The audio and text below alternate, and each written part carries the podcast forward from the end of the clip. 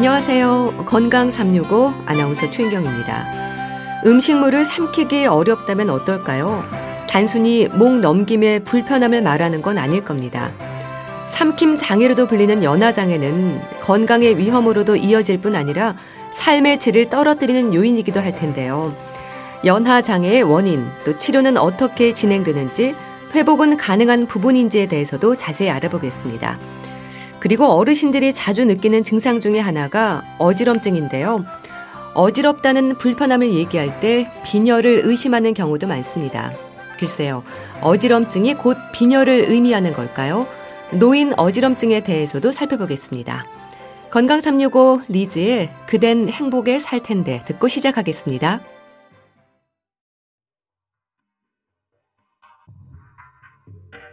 연하 장애, 음식물을 삼키는 데 있어서 고생하는 경우를 말합니다.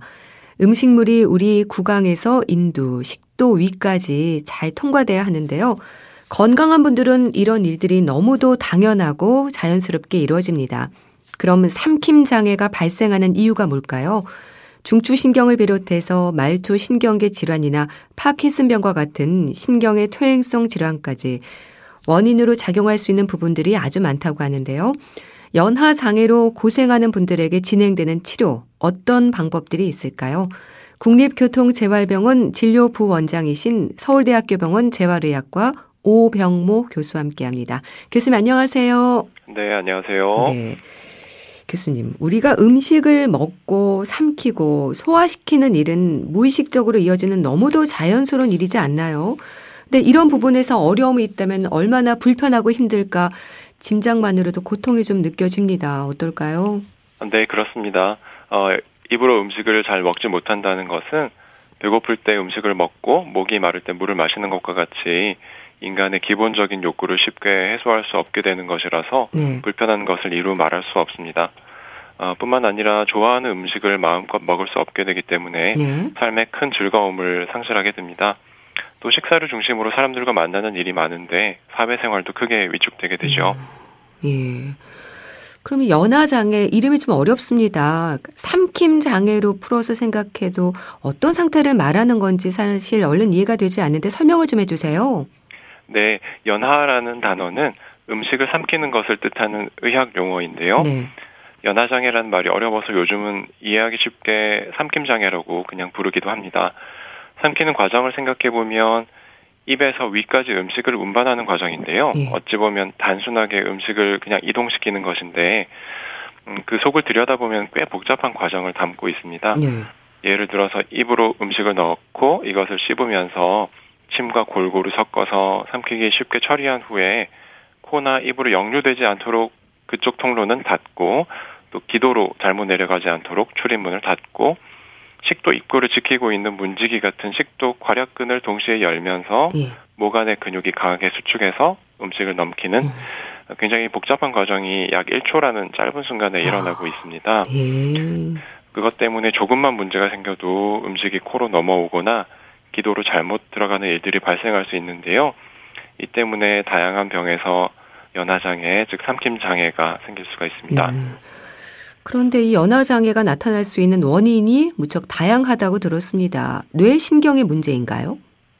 네, 어, 크게 보면 세 가지 원인을 들 수 있습니다. 예. 첫째는 신경의 문제인데요. 대표적으로는 뇌졸중이나 뇌손상, 파킨슨병, 어, 루게릭병 등을 들 수가 있습니다. 두 번째는 목 안에 구조적인 변화가 발생하는 경우인데요. 입안이나 목, 때로는 후두나 식도에 발생하기도 하는 종양이 대표적인 원인입니다. 네. 세 번째는 질병이나 노화로 인한 기능 저하를 들 수 있습니다. 다양한 질병으로 입원 치료를 받고 나면은 어, 눈에 띄게 쇠약해지는 분들을 많이 볼 수 있는데요. 네. 또 질병이 없더라도 나이가 들면 걷는 속도도 느려지고 달리기도 잘 하지 못하게 되는데 네. 이와 마찬가지로 삼키는 기능도 원활하지 못하게 됩니다. 앞서 말씀드린 것처럼 삼킨다는 동작이 1초 이내 짧은 시간 동안에 아주 정밀하게 조정되고 있던 기능이기 때문에 네. 약간만 타이밍이 맞지 않아도 문제를 일으킬 수 있거든요. 아. 여러 연구에 따르면은 적게 잡아도 65세 이상 노인의 약 15% 정도가 예. 삼킴 장애를 가지고 있다고 알려져 있으니까 네. 우리 주변에서 굉장히 흔히 볼 수 있는 문제입니다. 네. 연하 치료라는 말을 하지 않습니까? 네네. 연하 장애를 처음 경험하는 분들은 일시적인 증상으로 생각할 수도 있지 않을까 싶은데 치료가 필요하고 또 치료가 가능하다는 거죠? 아, 네, 그렇습니다. 어, 연하 장애가 치료가 되지 않을 때 어, 장기간 지속될 경우에는 영양 결핍을 어, 초래해서 건강 상태가 매우 나빠질 수 있고요. 음. 또 심각하게 어, 진행되는 경우에는 폐렴이나 어, 또는 질식으로 생명을 위협하기도 합니다. 어, 연화 치료가 필요한 경우가 많고 또 말씀하신 것처럼 치료가 가능한데요. 음. 연화 치료는 연화 치료 또는 연화 재활, 연화 재활 치료 등으로 다양하게 불리고 음. 있습니다. 음. 치료를 통해서 삼키는 기능이 좋아질 수 있고 또 기능이 좋아지지 않더라도 다양한 방법을 통해서 좋아하는 음식을 즐겁게 드실 수 있도록 도와드릴 방법이 많이 있습니다. 음. 그럼 일단 연하 장애의 증상에 대해서도 설명이 필요할 텐데요. 느끼는 증상도 다양한가요? 네, 대표적인 증상으로는 음식이 목에 걸려서 잘 내려가지 않는다, 음. 또는 음식이 목에 남는 것 같다, 식사할 때마다 심하게 사례가 든다, 또는 음식이 자꾸 코로 넘어온다 등의 증상을 호소하게 되는데요. 음. 때로는 숨을 쉬지 못할 정도로 심하게 사례가 들기도 합니다.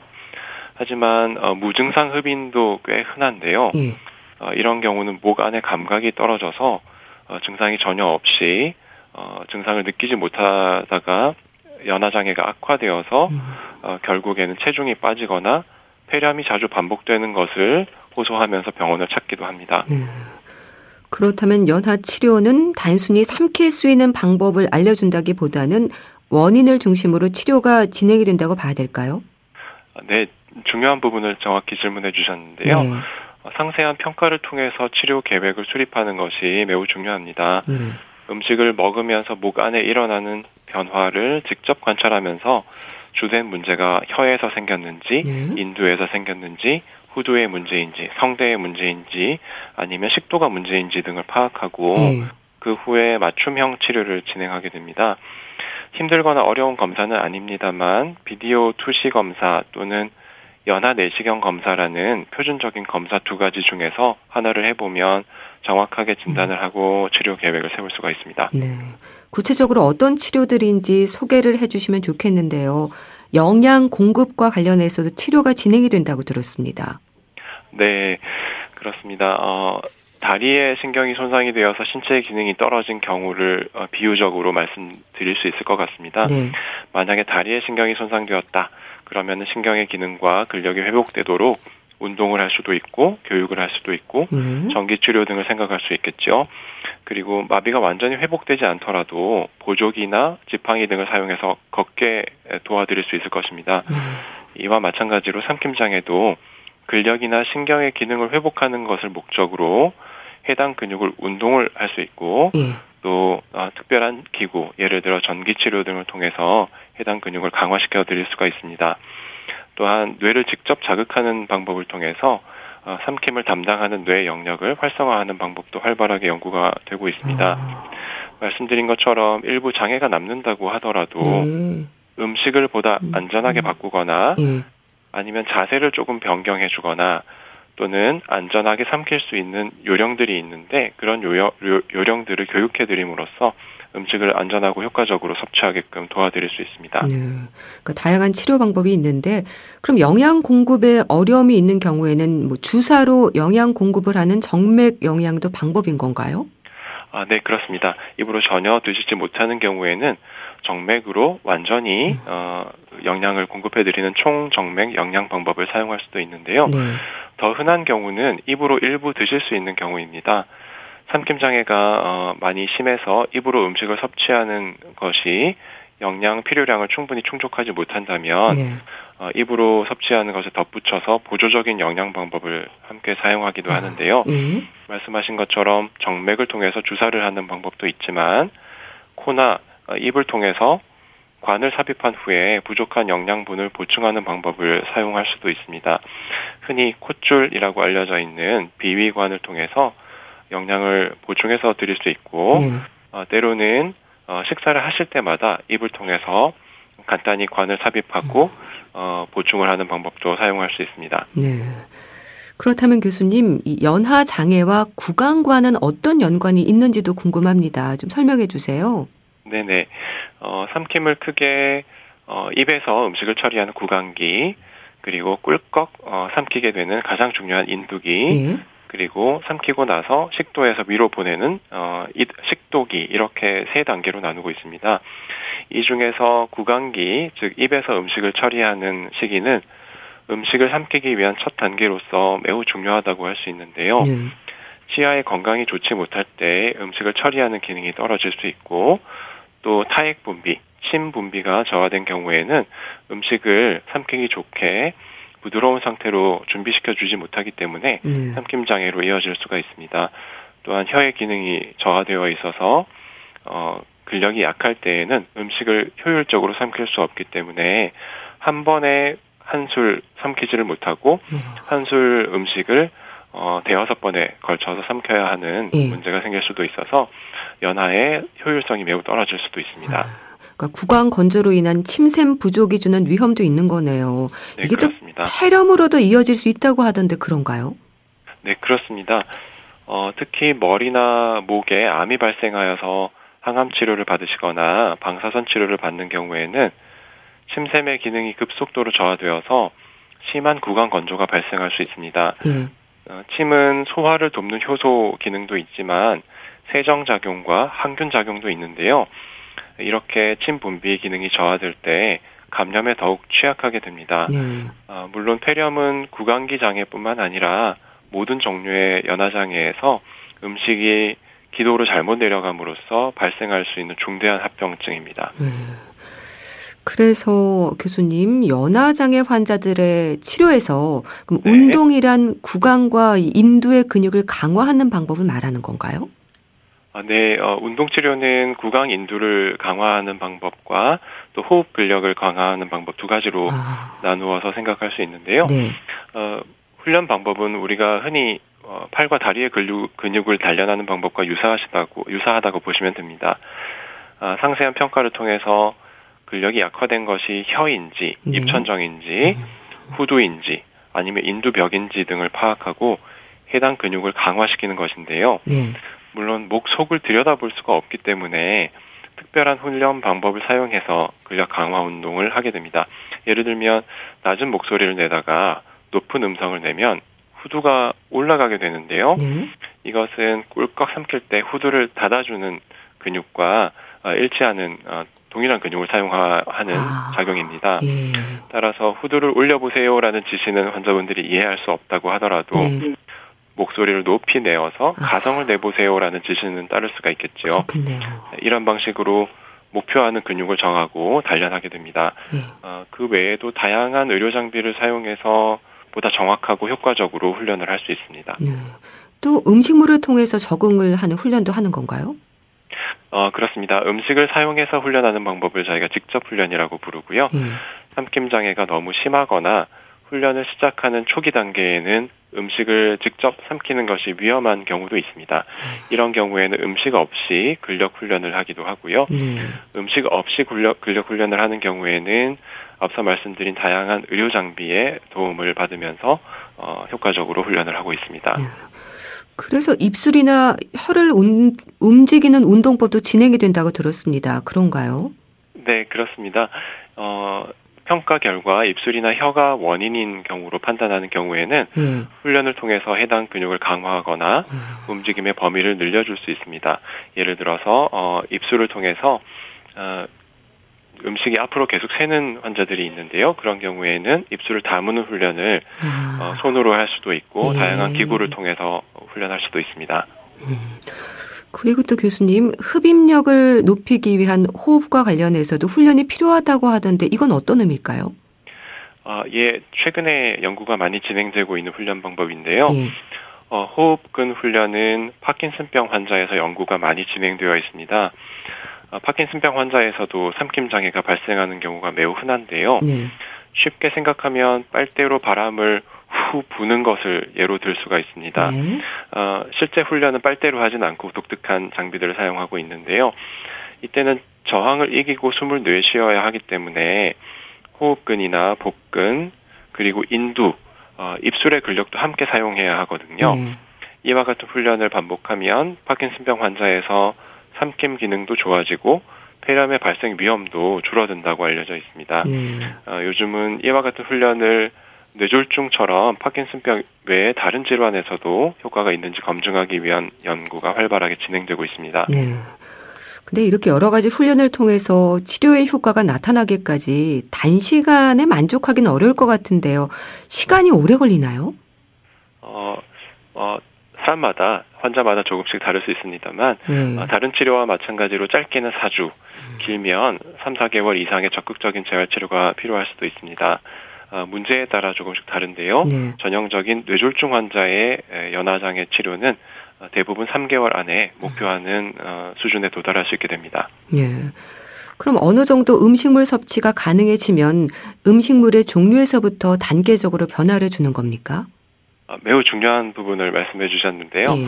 어, 삼킴이 불편하신 분들에게 물부터 뭐, 먹여 보는 것이 일반적입니다. 네. 하지만 이것은 일반적인 오해인데요. 네. 어, 물은 점도가 매우 낮기 때문에 잘 흐르는 액체지요. 네. 어, 이 때문에 어, 목 안에서도 삼킬 때 주르륵 빠르게 흘러서 아. 기도로 잘못 내려가는 경우가 그렇군요. 매우 흔합니다. 어, 이 때문에 물을 먼저 삼킴장애 환자한테 시도하는 것은 매우 위험할 수 있는데요. 네.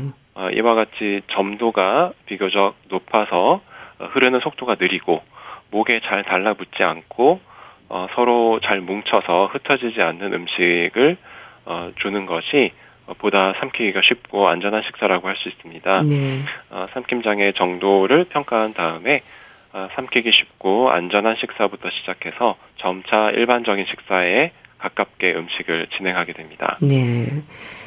교수님, 지금 우리는 고령 사회를 살고 있고 이제 초고령 사회를 눈앞에 두고 있는데요. 연하 장애로 고생하는 분들도 증가하지 않을까 싶은데 어떨까요? 네, 정확한 예측이십니다. 예. 어, 앞서 어, 보수적으로 산정하더라도 65세 이상 노인 인구의 15% 정도가 삼킴 장애를 갖고 있다고 말씀을 드렸는데요. 네. 어, 고령 사회, 초고령 사회로 가고 있기 때문에 어, 고령으로 인한 연하 장애 환자는 매우 증가할 것으로 생각하고 있고 실제로 어, 일본에서는 어, 초고령 사회 이기 때문에 연하 장애에 대한 관심이 매우 높습니다. 아, 그리고 일본에서는 폐렴이 사망 원인 2위로 어, 등극을 했는데요. 네. 어, 암, 어, 심장 질환, 뇌졸중 등과 같은 어, 중요한 사망 원인에 덧붙여서 폐렴이 주요 사망 원인으로 어, 부상한 것에는 노인들이 연하 장애가 흔하기 때문에 네. 어, 상당 부분 기여하고 있다고 생각하고 있습니다. 네. 그참 말씀 주신 여러 가지 치료법을 들으면서요. 전문가들의 협력 부분도 중요하겠다는 생각이 드네요. 네, 그렇습니다. 병원에서 연하장애 치료는 어, 저와 같은 재활의학과 의사도 어, 관여하고 있지만 예. 이비인후과 의사와 아. 어, 그리고 소화기 내과 의사, 치과 의사도 함께 협력하고 음. 있습니다. 네. 또한 어, 재활치료도 어, 작업치료 어, 작업치료를 전공하시는 분들이 어, 함께 협력하여서 어, 치료하고 있고 네. 병동 간호사와 그 외에 사회복지사 등 어, 팀으로 접근하는 것이 매우 중요하겠습니다. 네. 자, 그렇다면 교수님, 연화장애의 재활 치료를 통해서 얻을 수 있는 목적이라고 한다면 완치가 아니라 증상 완화로 봐야 될까요? 어, 완치가 가능한 경우도 있습니다. 아, 그리고 예. 완치를 어떻게 정의하느냐에 따라 다를 수 있다고 생각합니다. 어, 이제 질, 질환에 대한 치료를 통해서 어, 연화장애를 말끔하게 완치할 수 있는 경우도 있고, 어, 말씀드린 것처럼 신경계 원인인 경우에는 어, 지금의 연화 기능보다 조금 더 높은 단계 연화 기능을 목표로 재활 치료를 진행하게 됩니다. 네. 어, 목표는 어, 보다 삶의 질을 높이는 것이고요. 원하는 음식, 좋아하시는 음식을 어, 사랑하는 사람들과 함께 식탁에 앉아서 드실 수 있도록 하는 것이 목표입니다. 네. 그 알기 쉬운 연하 장애라는 제목의 그 일본의 의료진이 쓴 책을 교수님이 번역도 하신 걸로 알고 있습니다. 네. 책에는 어떤 내용들이 담겨 있나요? 어, 제가 연하장애 관련해서 여러 권을 번역을 했는데요. 네. 알기 쉬운 연하장애라는 책은 어, 비교적 일반인들이 읽고도 이해하기 쉽게 어, 삼킴 장애에 대해서 어, 전반적인 내용을 담고 있습니다. 어, 그 외에도 연하장애 포켓 매뉴얼이라는 책도 번역을 했는데 네. 이것은 현장에서 삼킴장애 환자를 치료하는 의료진들이 참고하고 어, 시행해 볼 수 있는 어, 여러 테크닉과 노하우들을 담고 있습니다. 네. 그 내용 중에는 연하장애 증상별 대처법에 대한 설명도 있는 걸로 알고 있습니다. 사례를 좀 소개해 주시면 도움이 될 것 같아요. 네. 어, 흔한 오해가 삼킴장애가 있을 때 턱을 들어서 어, 고개를 이렇게 위로 들면 더 잘 내려갈 것이라고 생각하시는 경우가 네. 많은데요. 어, 그런 경우는 어, 완, 완전히 반대로 어, 생각하고 있는 어, 전형적인 오해입니다. 턱을 아래로 당기고 삼키면 사례가 훨씬 덜 들고 아. 어, 안전하게 삼킬 수 있는데요. 예. 이 때문에 식사할 때 물을 마실 때 종종 사례가 든다고 하는 경우에는 예. 어, 컵으로 어, 물을 한 모금 물고 어, 그 다음 턱에서 아, 컵에서 입을 떼고 고개를 살짝 숙인 상태로 삼키도록 안내해 주시면 네. 어, 훨씬 살에 드는 빈도를 줄일 수 있습니다. 네. 참고하시면 좋을 것 같고요. 연하장애가 질환으로 인한 위험 증상일 수 있는 거잖아요. 교수님. 네. 연하장애를 겪는 분들에게 꼭 전하고 싶은 말씀 있다면 또 해주세요. 네, 어, 삼킴 장애가 있으신 분들, 어, 많은 분들께서 증상이 악화된 후에 병원을 방문하게 되시는데요. 네. 삼킴장애 증사가, 증상가 나타나는 경우에는 어, 초기에 어, 재활의학과 의사나 이비인후과 어, 의사 중에서 삼킴장애를 전문으로 하시는 선생님을 방문하여서 조기에 원인을 찾고 어, 치료법을 강구하시기를 부탁드립니다. 네, 말씀 잘 들었습니다. 아, 연하장애로 고생하는 분들에게 진행되는 치료, 어떤 방법들이 있을지 짚어봤는데요. 국립교통재활병원 진료부원장이신 서울대학교 병원 재활의학과 오병모 교수와 함께 했습니다. 말씀 감사합니다. 감사합니다. KBS 라디오 건강 365 함께하고 계신데요. 김종국의 제자리 걸음 듣고 다시 오겠습니다.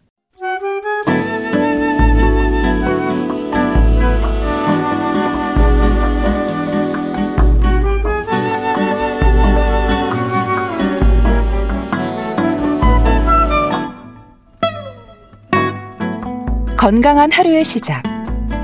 KBS 라디오 건강 365. 최윤경 아나운서의 진행입니다.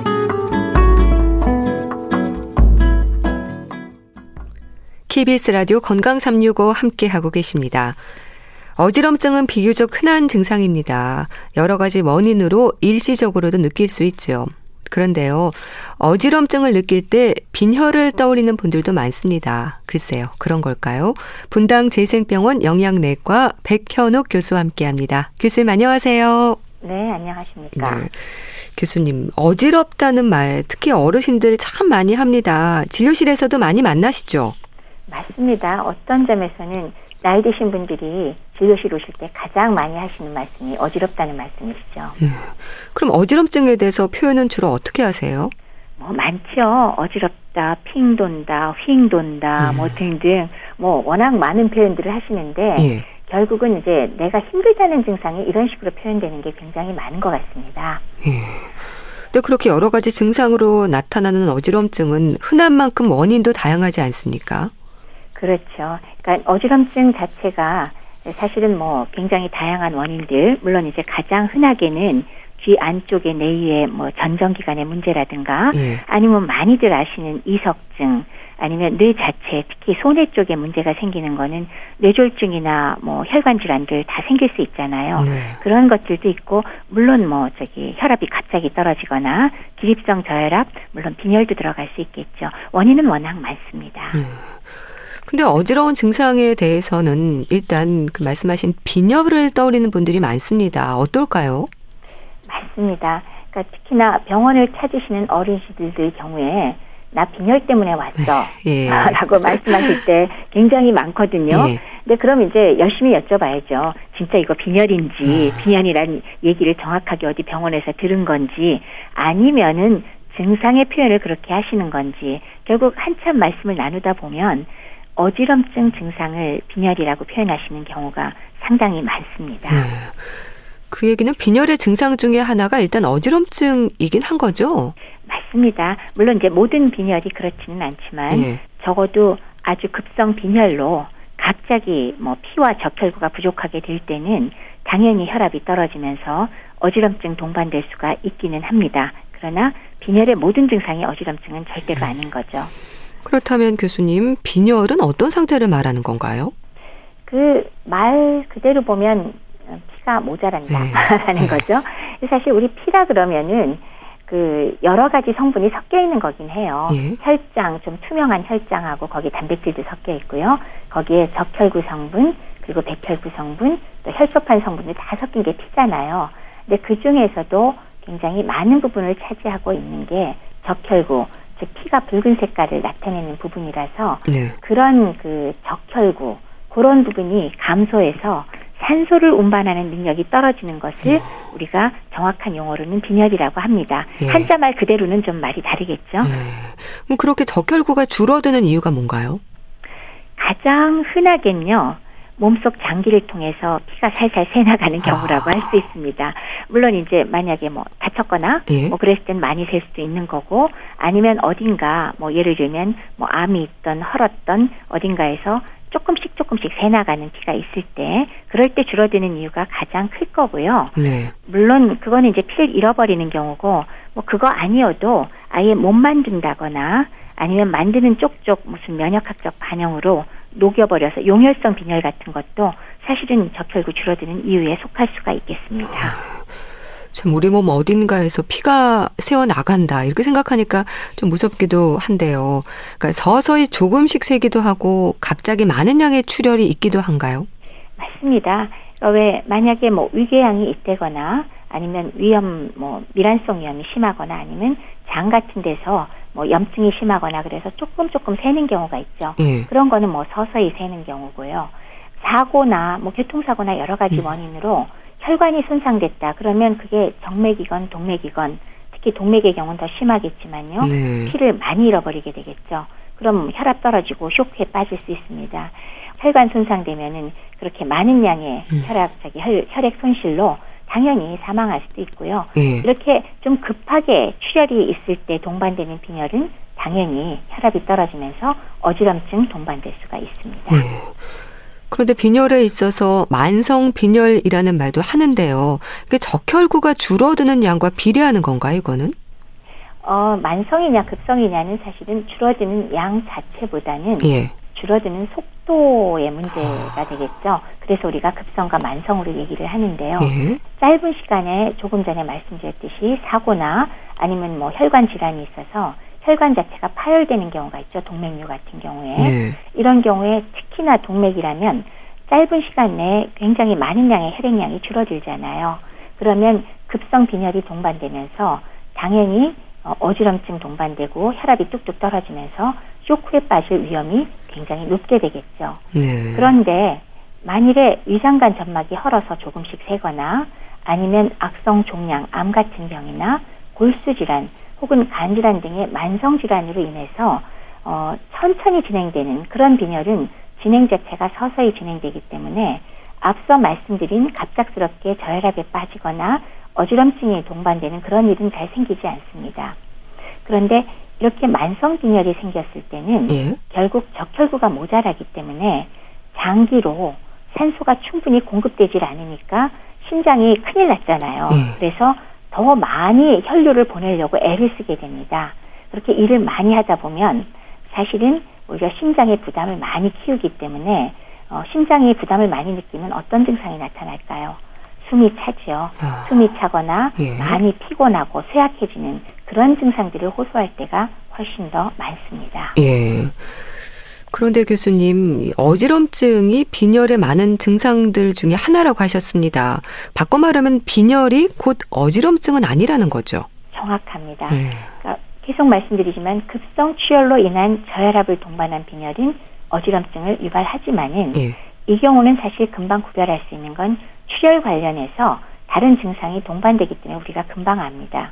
예를 들면 피를 토하거나 아니면 가래에 피가 섞여 나오거나 네. 아니면 대변이 시커멓게 나오거나 이런 것들의 증상 금방 알 수 있거든요. 그래서 급성 증상, 급성 출혈로 인한 경우는 어지럼증이 동반되지만 어, 오히려 어지럼증을 호소할 때 빈혈보다는 다른 원인이 있을 때가 더 많다는 얘기입니다. 예. 뭐 뇌의 전정기관, 우리 왜 우리 몸의 평형을 다루는 기관 있잖아요. 예. 그게 문제가 되면 많이 어지럽죠. 그리고 또 뭐잘 아는 이석증도 관계가 있을 수 있고요. 네. 뇌신경의 문제, 뭐 특히 손에 뭐 저기 뭐 경색이 왔다거나 이런 다른 원인이 있을 가능성이 상당히 높기 때문에 어지럼증이 있을 때 빈혈이냐 아니냐 다른 증상이냐를 꼭 진료를 받고서 정확한 진단을 받을 필요가 있습니다. 네.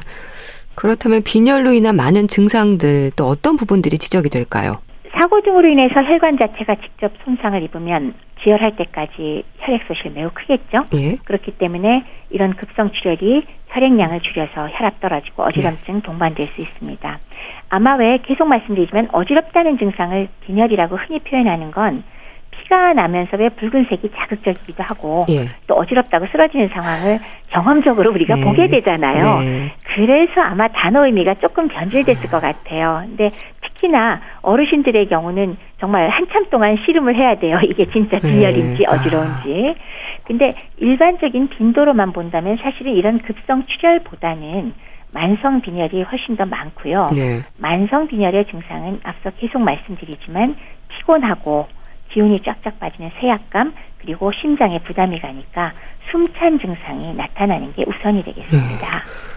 그렇게 피로감, 기력이 없는 듯한 느낌에 쉽게 숨이 차는 증상까지 그래서 어르신들의 일상에서 이게 흔히 느끼는 증상 중에 하나라서 빈혈을 의심하기 좀 어렵겠다 싶기도 한데 어떨까요? 그렇죠. 그 증상만으로 제가 실제로 빈혈이 있느냐 아니냐를 말하기 어렵거든요. 예. 그리고 어른들의 경우 워낙 만성 질환을 많이 앓고 계시기 때문에 말씀드린 그 증상도 매우 흔하거든요. 예. 따라서 사실은 정확한 진단이 필요하기 때문에 주치의 선생님 찾아가 보셔요. 그런 증상이 네. 있으면. 자, 그렇다면 교수님, 노인들에게 빈혈은 건강상의 어떤 위험으로 다가올 수 있는 걸까요? 아무래도 빈혈이 없는 노인보다는 정상 노인보다 전신 쇠약 정도가 더 심하겠죠. 네. 그리고 질환에 의해서 입원하는 확률도 더 높아지고요. 따라서 사망 확률도 더 높아집니다. 65세 이상 노인의 한 10% 정도, 그리고 85세 이상 노인의 20% 정도가 실제 빈혈을 동반하고 있다고 합니다. 네. 그러니까 노인한테는 비교적 흔한 상황이라고 할 수 있겠습니다. 네. 따라서 적절한 빈혈 치료를 하면 혈관이라든지 심장 기능을 호전시키고 삶의 질을 높여주니까 상당히 중요한 요소가 되겠습니다. 네. 자, 일단 검사를 통해서 확인하는 게 좋을 텐데요. 혈액 검사로 알 수 있는 거죠? 네, 맞습니다. 병원에서 가장 기본적으로 시행하는 혈액 검사가 바로 적혈구, 헤모글로빈, 백혈구 혈소판 검사잖아요. 네. 그러니까 비교적 간단한 혈액 검사로 빈혈 여부는 쉽게 확인하실 수 있습니다. 그렇게 해서 빈혈로 검사 결과가 나오면 어떤 치료가 필요한가요? 원인에 따라서 우리가 치료 방침을 결정해야죠. 예. 그러니까 빈혈의 원인이라 그러면 이제 크게 세 가지로 나눠지잖아요. 우선은 혈구를 만드는 공장인 뼛속의 골수에서 어, 혈구를 만들지 못하거나 그게 첫 번째가 되겠고요. 예. 피를 자꾸 잃어버리는 출혈로 인해서 내가 만들어내는 속도보다 양보다 잃어버리는 양이 많거나 그러면 또 역시 빈혈이 올 수 있을 거고요. 네. 세 번째는 소위 용혈성 빈혈이라고 면역학적인 다양한 원인으로 내 몸 스스로가 혈구를 스스로 파괴합니다. 그래서 빈혈이 오는 경우가 있기 때문에 이 원인별 치료가 필요하게 되겠습니다. 네. 만일에 혈구를 만들어내기 위해서 필요한 영양소가 부족해서 온다. 그러면 사실 그게 어떤 면에서는 제일 쉬운 거겠죠. 음. 보충하면 되니까. 예. 그렇죠. 뭐 잘 알고 계시는 철분, 비타민, 엽산 이런 것들을 보충해야 되겠죠. 네. 근데 치료를 통해서 기대할 수 있는 부분이랄까요? 사실 빈혈이라는 게 눈에 보이는 질환이 아니어서 치료 효과에 대해서는 잘 모를 수 있을 것 같은데 어떨까요? 사실은 심한 빈혈의 경우는요, 그 빈혈 자체가 급성의 경우는 뭐 어지럼증, 아니면 만성의 경우도 심한 피로감, 기운 빠짐, 그다음에 숨찬 증상하고 연관이 되니까 예. 제대로 치료를 했을 때 사실 그 증상이 호전되는 거는 본인이 금방 느낍니다. 아. 그래서 뭐 심장에 과부하가 돼서 막 숨차서 심부전증 왔던 거 좋아지는 거 예. 금방 느끼게 되고요. 피로감도 완화되고 쇠약감도 좋아지거든요. 그러니까 소위 말해서 삶의 질이 좋아지는데 다만 문제는 노인들의 경우는 빈혈만 원인이냐 요게 문제라는 아, 점은 있습니다. 그러나 네. 빈혈 부분을 호전시켰을 때 빈혈로 인해서 인한 증상은 상당히 빠르게 호전되는 걸 본인이 느낄 수 있으니까요. 반드시 치료가 필요하겠죠. 네. 그렇게 뭐 혈관이라든지 이제 심장 건강에도 도움이 되고 또 질환에 대한 예방이나 삶의 질에도 영향이 있는 만큼 빈혈과 관련한 건강 수치를 잘 살펴야 할 텐데요. 자, 교수님, 기억해야 하는 검지상의 수치 어떤 게 있을까요? 전 국민이 워낙 머리가 좋아지셔서 네. 국가 건강 검진에서도 우리 왜 2년마다 해주고 예. 있잖아요. 네. 거기에 1번 필수로 하는 혈액 검사가 바로 말씀드렸듯이 헤모글로빈 혈색소 검사가 있습니다. 네. 그래서 남성의 경우는 13.0g per 데시리터, 그러니까 13이고요. 여성은 12.0g per 데시리터, 그러니까 12 이상이라야 정상이기 때문에 네. 이것보다 낮으면 빈혈이라고 합니다. 음. 검진상의 수치도 보고요. 또 생활에서도 관리가 필요할 것 같은데요. 영양적인 부분도 고려가 돼야 될 것 같습니다. 일단 빈혈이라고 하면 우리가 철분 부족을 떠올리는데 어떻습니까? 아무래도 젊은 연령층, 그러니까 성장기 청소년이나 폐견종 여성한테 가장 흔한 거 대바라, 네. 가장 흔한 질환 대바라 그러면 사실은 철분 부족 철분이, 빈혈입니다. 예. 그만큼 젊은 연령층에서 비교적 흔해요. 그런데 상대적으로는 생각한 것만큼 노인한테는 발생 빈도가 적은 편입니다. 아, 그렇군요. 예. 노인의 빈혈은 오히려 철분 부족보다는 예. 여러 가지 만성 염증성 반응, 사실 많은 질환 갖고 계시잖아요. 예. 심혈관계 질환, 뇌혈관계 질환, 기타 퇴행성 질환 이런 것들이 다 만성 염증성 반응에 속하는데요. 이런 것에 의한 것이 많아서 빈혈이 있다는 이유만으로 바로 철분제를 투여한다고 절도를 호전, 호전되지는 않습니다. 음. 이거는 좀 염두에 두셔야 할 것 같아요. 네, 그렇군요. 그럼 이럴 경우에 내시경으로 확인하거나 염증 여부를 확인하는 게 좋을까요? 어, 만약에 이제 노인의 경우 철분 결핍이 생각보다 적다고 말씀을 네. 드렸잖아요. 그렇기 때문에 만약에 검사상 확실하게 다른 근거까지 합쳐서 철분이 부족한 빈혈이 있다. 그러면은 사실은 그건 원인을 따로 찾아야 됩니다. 아. 그 중에 상당수가 만성적인 소화관 출혈이 동반됐을 가능성이 높거든요. 네. 그러니까 그 원인 질환으로 우리가 생각할 수 있는 게 뭐겠어요? 뭐 위나 십이장에 궤양이 생겼다거나 암이 발생했다거나 네. 그래서 조금씩 셀 수 있죠. 용종이 있다거나 아니면 장에도 노인들한테 많은 만성 허혈성 장질환 혹은 만성 염증성 장질환 같은 게 동반돼 있는지 위내시경 필요에 따라서는 대장 내시경 등을 하실 필요가 있으니까요. 네. 전문가한테 꼭 상의를 하시고 필요하시면 검사를 받으셔야 되겠습니다. 그렇다면 어르신들이 어지럼증을 느낄 때 무조건 철분제를 복용하는 건 오히려 해가 될 수 있는 건가요? 맞습니다. 철분 결핍성 빈혈이 아주 확실하지도 않은데도 예. 철분을 과다 투여하게 되면 우리가 효과는 기대할 수 없으면서 오히려 쌓여 있는 철분이 산화 스트레스를 유발할 수 있습니다. 그래서 염증 반응을 악화시킬 수가 있는데요. 그 어르신들은 심혈관계 질환이나 뭐 만성 신장 질환, 퇴행성 질환 많이 갖고 계시잖아요. 네. 그것들이 다 일종의 염증성 반응을 일으키는데 철분을 과다 투여함으로 인해서 염증이 더 심화가 되는 거죠. 뿐만 아니라 남아도는 철분은 간에 축적되기 때문에 간의 손상 위험성도 아. 동반될 수가 있습니다. 네. 그리고 철분제에 잡숴 보신 분들 잘 아시겠지만 예. 철분제의 그 이가 이온은 그 자체가 위장 점막을 자극하는 성격이 있습니다. 그래서 오히려 철분제로 인해서 소화가 안 된다거나 복통이나 구역질 유발하는 경우도 꽤 있거든요. 네. 그렇기 때문에 안 그래도 입맛 떨어지기 쉬운 노인들의 음식 섭취량이 감소하기 때문에 영양 상태를 거꾸로 악화시키는 경우도 꽤 많다는 거죠. 그래서 반드시 정확히 진단받고 철분 결핍이 확실한가 네. 확인을 하고 철분을 사용하셔야 됩니다. 네. 그리고 또 영양적인 측면에서 볼 때 노인들이 좀 챙겨야 하는 영양소 어떤 게 있을까요? 우선 철구를 만들기 위한 영양소가 종류가 많죠. 네. 비타민 B12 그리고 엽산, 바이타민 B6 같은 게 필요한데요. 특히나 요 세 가지 바이타민은 동맥경화증과 연관된 호모시스테인 혈증과도 연관되지만 네. DNA 합성과도 직접 관련되어서 부족하게 되면 거대 아구성, 즉 큰 적혈구성 빈혈로 굉장히 유명한 영양소잖아요. 네. 어, 반면에 철분이 부족할 때는 작은 적혈구가 현미경상에서 관찰되기 때문에 작은 적혈구성 빈혈이라고 하는데 이런 영양소들이 다 필요한 거고 그것뿐만이 아니라 구리 이런 것들도 필요한 영양소가 되겠습니다. 네. 그럼 비타민 그 B12나 엽산 같은 게 부족하면 어떤 위험이 생길 수 있을까요?